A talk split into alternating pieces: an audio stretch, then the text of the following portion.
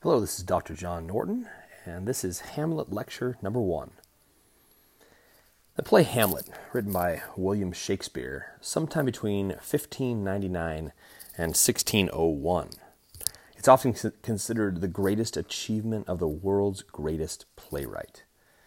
It has been uh, performed and translated more than any other play in the world. And, it, and, and the other thing about that is it's been written about, so more has been written about it and, and it has inspired more parodies and spin offs than any other literary work.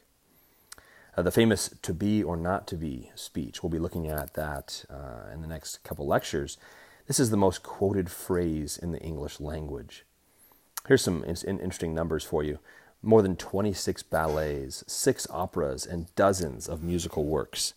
Uh, have been inspired by Hamlet. Uh, there have been more than 45 movie versions, including those by Laurence Olivier, Mel Gibson, and Kenneth Branagh.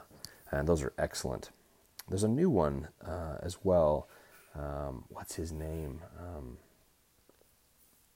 oh, shucks. I'll get back to you on that one.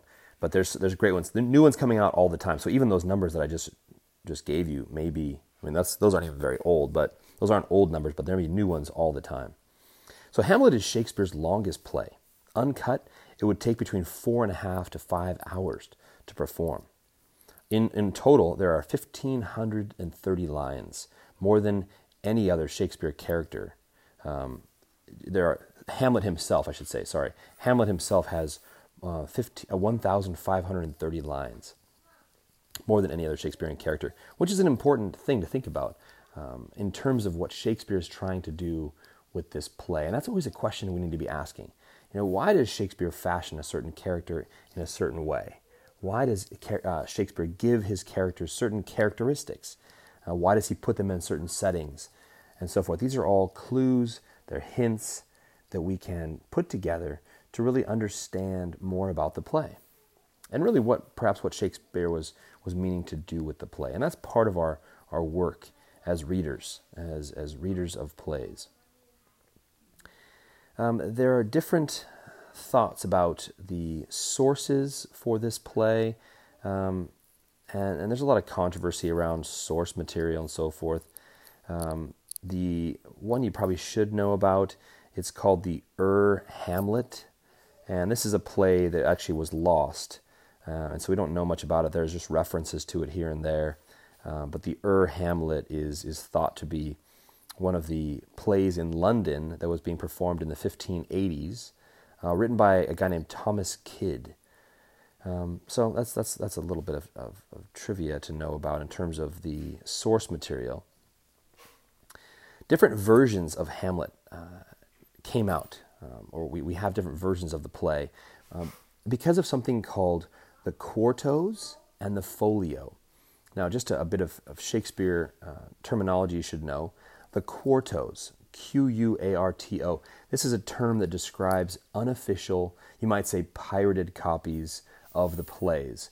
Uh, these could have been uh, acquired in a number of different ways. One of the ways that quartos appear, or one of the ways it is believed they were created, was by actors who were in the play itself. Uh, these plays were, were written and performed for profit. Shakespeare was making money, and that was part of the way he, he made a living.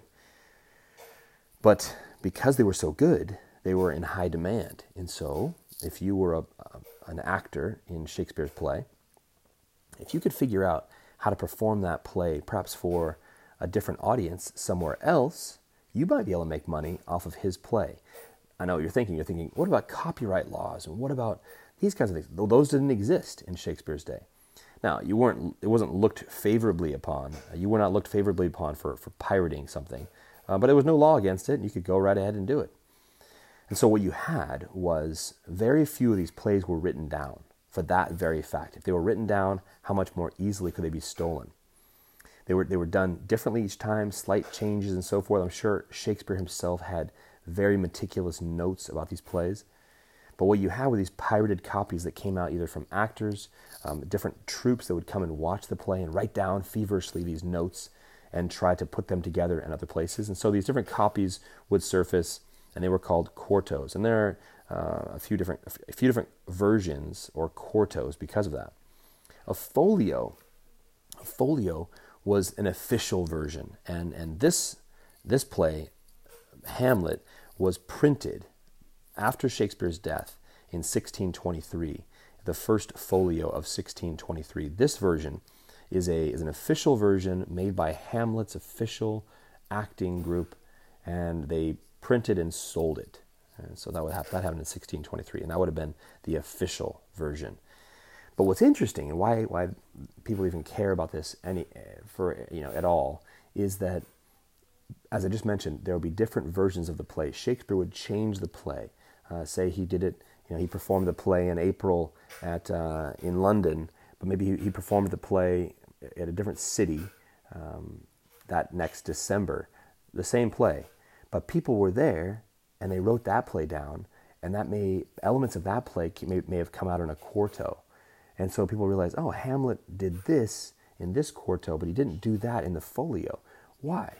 Well, as we study these different versions, we discover things about Shakespeare and what he's perhaps um, trying to do with the play. Again, that is always the goal. We're trying to figure out what Shakespeare was seeking to, to, to, to communicate, criticize, what he was seeking to do with these different plays. All right, so the setting of the play. Uh, what is actually the most the most accepted thing about this play is that the play is notoriously unclear about its own historical date and setting. And so there are lots of different opinions. Uh, some say this, this play took place in Denmark in pre Viking times. Um, some say you know, this, this, was set during a time of a king named King Canute, uh, 1014 to 1035 AD or, or BCE. Um, oh, sorry, AD, after, after Anno Domini.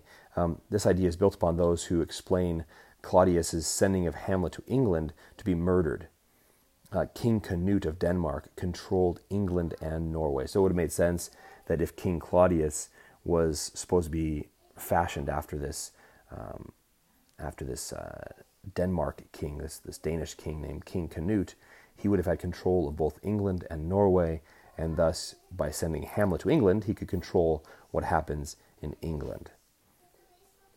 These are just surmises and surmisings, and so forth. So not not very important, but um, again, the most important thing for you to know the play is notoriously unclear about its own historical date and setting. Okay, so what else here is important? I think that's probably the most important thing about the background of the play. Um, but let's look at the let's look at the beginning. Let's look at the, the way this play starts. This is always a, an important thing to kind of consider. How does the, how does the play begin, and what does Shakespeare use? How does he present this to us from the very beginning? This play starts outside the castle. It's presumably on perhaps the castle walls by these guys called sentinels, who were like security guards, if you will. And they would walk around the castle, they would walk on top in these different parts of the castle to, to check and see if there were anyone that was trying to make an attack on the castle itself or on the uh, on on the yeah on the, on the, on the castle and who lived in the castle but the king and the queen and their court and many others lived there in service to the king and queen. But if, but if a, a, an enemy were to, to attack the castle and take it over and take the king and queen, by doing so, that enemy would take charge of the entire country. This is kind of the, the, the, the historical kind of setting here. Now, that doesn't mean that people would necessarily fall in line and just obey. Uh, he may, this new king may have to get out there and, and put some muscle down to, to capture people's obedience. But if they lost control of the castle, they lost control of the kingdom. And so the castle had to be guarded very carefully. The king had to be protected as well as his queen, uh, because the queen would be like a bargaining chip, right? To put it, to put it uh, kind of roughly. But here, here we have these two guys, Bernardo and Francisco, two sentinels whom we see talking right at the beginning of the play. And Bernardo starts and he's going back and forth with Francisco. Who's there? Nay, answer me. Stand and unfold yourself. Long live the king. Bernardo? So they can't see each other. It's too dark. It's, it's cloudy. It's misty. There's a lot of clouds. We don't know. We know that they can't see each other. And that's an important thing. There is, there is uncertainty of identity. And I'm going to come back to that idea. The uncertainty of identity. Uh, even just kind of looking forward a little bit, this, this comment or this, this famous speech by Hamlet, to be or not to be. This is speaking about identity in many ways. And the play itself starts with that, that question Who's there? Who are you? Who am I? Who are we? Who are we really? And what is our identity? And how do we understand our own identity? This is a, a question that still perplexes people today. I, I wrestle with this as well, and I'm sure you do too. Your identity. Who are you? Who are you truly? And how do you communicate that to others? That's an important part of, of who we are. So he says, Who, Who's there? And they answer me, Long live the king, and so forth. Uh, Francisco, you come most carefully upon your hour. Uh, there is a certain nervousness, there is a certain uh, stress and anxiety these guys are experiencing. And he says, um, as Bernardo comes to relieve him, Francisco says, For this relief, much thanks. Tis bitter cold, talking about the weather, but then he says, And I am sick at heart. Now, that, that's, that's a, a noteworthy comment, right? I am sick at heart. Um, and why would that be? Because there is there is there are things to worry about in this kingdom, and they go on to explain why that is. Uh, in, in the in the past, in the recent past, uh, King Hamlet. Now this man has died recently, but in in the months previous to that death, to his death, he conquered the king of Norway, King Fortinbras of Norway. When he conquered King Fortinbras of Norway, King Fortinbras of Norway's son rose up and is now taking control of Norway and wants to fight Denmark again, wants to fight King Hamlet again to retake the lands they lost. So there is there is some warring going on, wars and, and threats of wars. And so the sentinels play this very important part. There is not peace in the kingdom, in other words. There is not peace in the kingdom. There is the threat of an attack. And so that perhaps is why he is sick at heart. So you look a little further into the play here. Um, I like this line by Bernardo um, when he's talking to Horatio, right? Horatio, later on, we realize this is a very close friend of Hamlet, the prince. So Horatio is tied in with the royal court a bit. Uh, but he comes out to see these guys. They, it seems, pull him out because they want to tell him about something that's happened, which is the sighting of a ghost. The sighting of a ghost. Now, this whole talk about ghosts is just as freaky and weird as it was for them as it would be for us. Um, and so Shakespeare wasn't trying to write a fantasy play here. He's just writing something that happened that was freakish and weird, and everyone is struggling with, with what this means. And what do we do with this? Um, it was as if Shakespeare sat down and said, What if? What if um, the ghost of a, of a murdered king reappeared? What if the ghost, we might say today, what if the ghost of an assassinated uh, head of state or president or king showed up and came back with a message from the dead um, about how we should live or how we should change our government or about how we should convict a certain criminal? And so here, here's Horatio. He says, Ah, this ghost you're speaking of, it will not appear, right? It's not going to come. This is Act 1, Scene 1, line 32. And Bernardo says, Sit down a while and let us once again assail your ears that are so fortified against our story. What we have two nights seen. Uh, I love this idea. Here again, a new kind of uh, topic comes up this topic of belief and understanding. How do we arrive at a place of understanding and belief? How do we come to know what we know? Right? This is an important part of the play. How do we come to know what we know? How do we verify how do we clarify? How do we come to a, a clear understanding of the truth?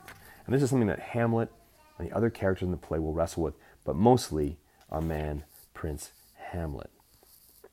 All right, so they're talking for a little while, and then all of a sudden, Mar- Marcello says, Act 1, Scene 1, line 43, Peace, break, break thee off. Look, where it comes again. And the ghost enters. And Bernardo, in the same figure like the king that's dead. Thou art a scholar. Speak to it, Horatio. This is once again talking about Horatio as someone who's a little higher up in rank, connected. And Horatio, most like. It harrows me with fear and wonder. And Bernardo, it would be spoke to. He seems to be gesturing, right? Question it, Horatio. Horatio says to the ghost, What art thou that usurpest this time of night, together with that fair and warlike form in which the majesty of buried Denmark did sometimes march?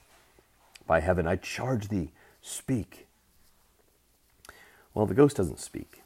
But what, he, what, what Horatio says here is pretty important in terms of letting us know what's going on. This ghost clearly, as he says, has the fair and warlike form of the king of Denmark who has recently died.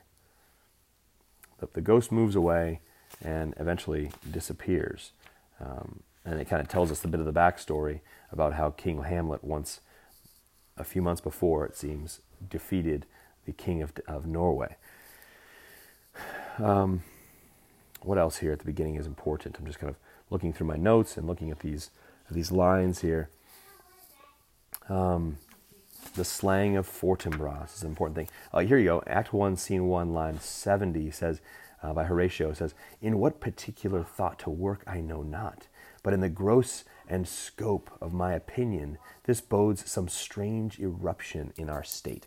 Now, I love to look at these lines as foreshadowing uh, the strange eruption in our state because what's going to happen next is Hamlet is going to arrive on the scene. And when Hamlet arrives on the scene, there is a lot of confusion. Hamlet's confused. Um, his mother and f- stepfather, his uncle, formerly his uncle, they are confused. And there is uh, some anxiety about this confusion. And it really starts here in Act 1, Scene 2, when Claudius says, uh, in line 64, but now, my cousin Hamlet, he should say my nephew, I suppose, and my son. Hamlet's response, a little snarky, a little more kin than kind, and less than kind. Uh, he's not saying he wants to be unkind to Claudius necessarily. He's just talking about how he is in, in a grumpy mood. He is mourning for his father still. And the king said, How is it that the clouds still hang on you? And Hamlet says, again, I think in a tone kind of probably sarcastic, Oh, not so, my lord. I am too much in the sun. He is not happy. And, and why should he be? I mean, that's, that's the real question. Why are, I mean, my question of, of these characters, why would the king and the queen be happy themselves? This is Hamlet. He just returned from university. He's been in Germany studying at the University of Wittenberg. He comes back for his father's funeral. Comes back for his father's funeral. Why would he be happy? Why wouldn't the clouds hang on him, as the king says? Why wouldn't it? I mean, the more obvious question is why aren't the clouds hanging on you? Uh, that means the, the better question that should be asked here. And yet the king and queen continue to press Hamlet, and the queen says, This is, this is Hamlet's mother, Good Hamlet, cast thy nighted color off, and let thine eye look like a friend on Denmark. Do not forever, with thy veiled lids, seek for the, thy noble father in the dust. Thou knowest 'tis common, all that live must die, passing through nature to eternity. And Hamlet's comment again, a, a short quip, a bit sarcastic again. Ay, madam, it is common, right? I understand everybody dies, but my dad just died. And, and, and the second question that he, he's going to ask in a moment is How is it that you're already remarried? How is it? In just a few short months, you're already remarried.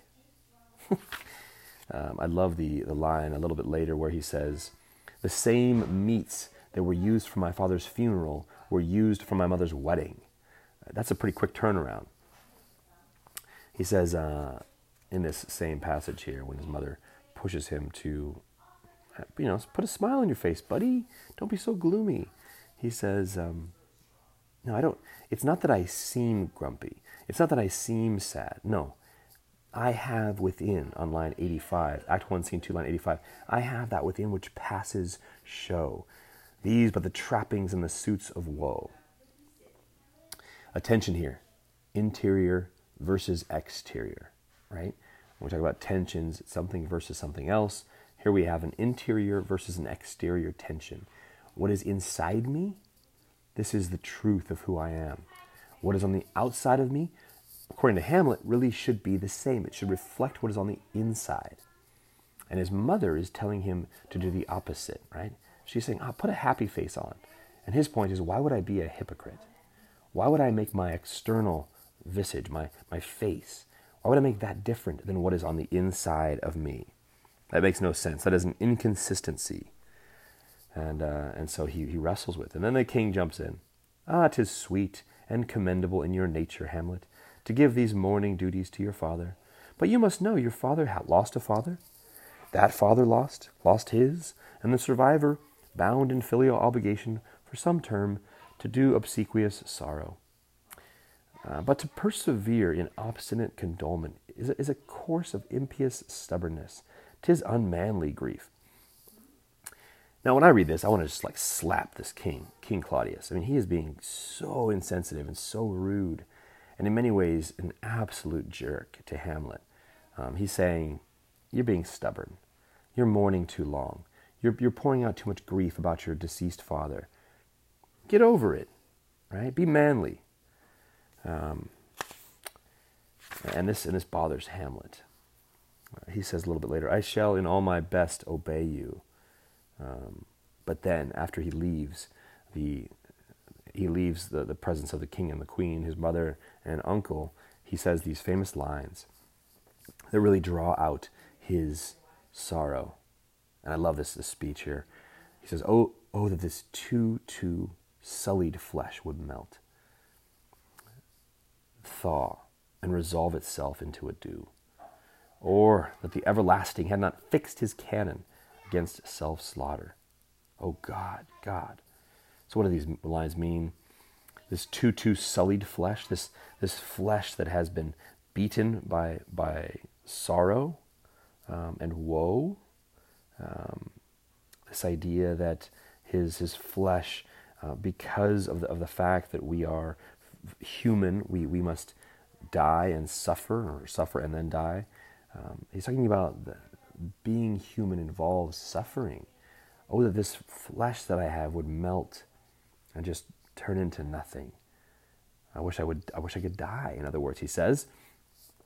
And then he goes on, or that God had not made a law against suicide. Right? That's the other thing he says, self-slaughter. He continues. How weary, stale, flat, and unprofitable seem to me all the uses of this world. He, he's, he's not interested in living. This one he loves, this father he loves, has died, and he is in mourning. Fie on it, off fie, tis an unweeded garden that grows to seed. Things rank and gross in nature possess it merely. That it should come to this. But two months dead, nay, not so much, not two, so excellent a king that was to this Hyperion to a satyr. So loving to my mother, that he might not beteem the winds of heaven visit her face too roughly. Here he's contrasting a couple things. Um, first of all, he says, my, my father's only been dead two months, and already his mother has remarried. And then he's saying, the Hyperion to a satyr, he's comparing his father to his uncle, his uncle not half the man, in other words, that his father is.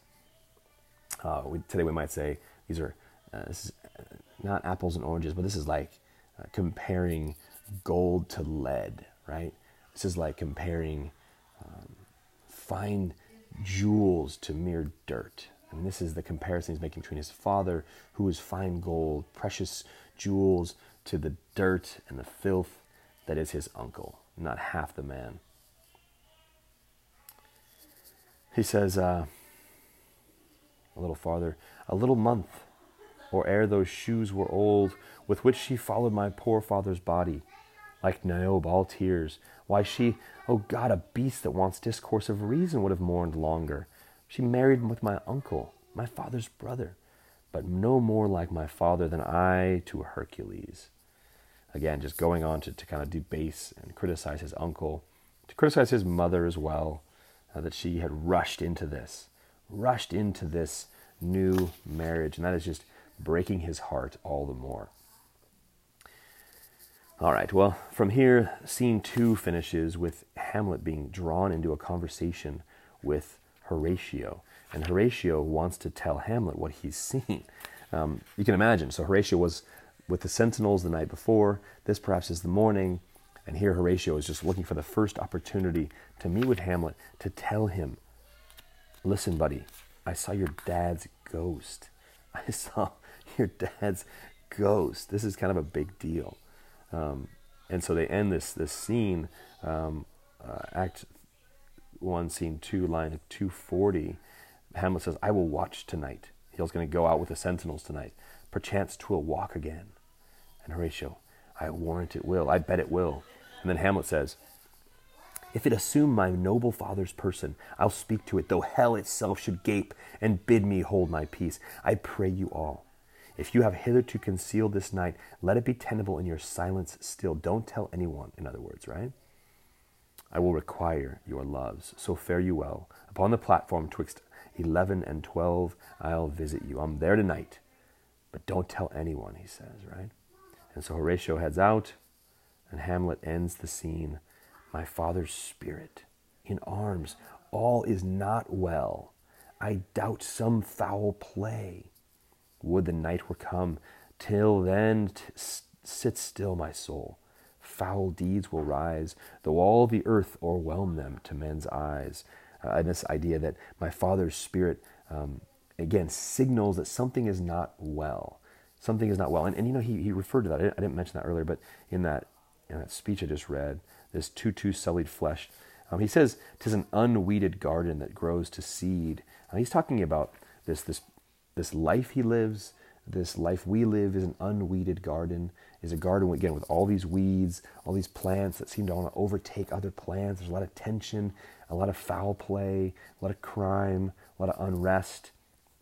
And here now, the, the, the arrival of his father's spirit to him speaks of something amiss, speaks of something that has gone awry, speaks of something that is dangerous, that is, that is, is arriving in a way to, to for, a foreboding, right? An ominous event is being uh, foretold by the arrival of this ghost.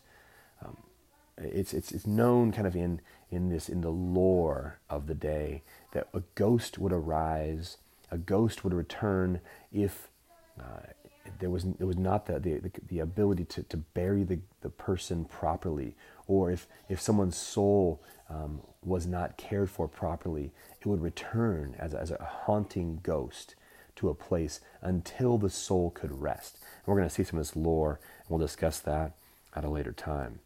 All right, we're going to cut this off here. That's Act 1 and 2 of Hamlet, the opening lecture here. Um, I hope you're enjoying it so far, and um, please shoot me questions and concerns as you're going along. All right, thanks.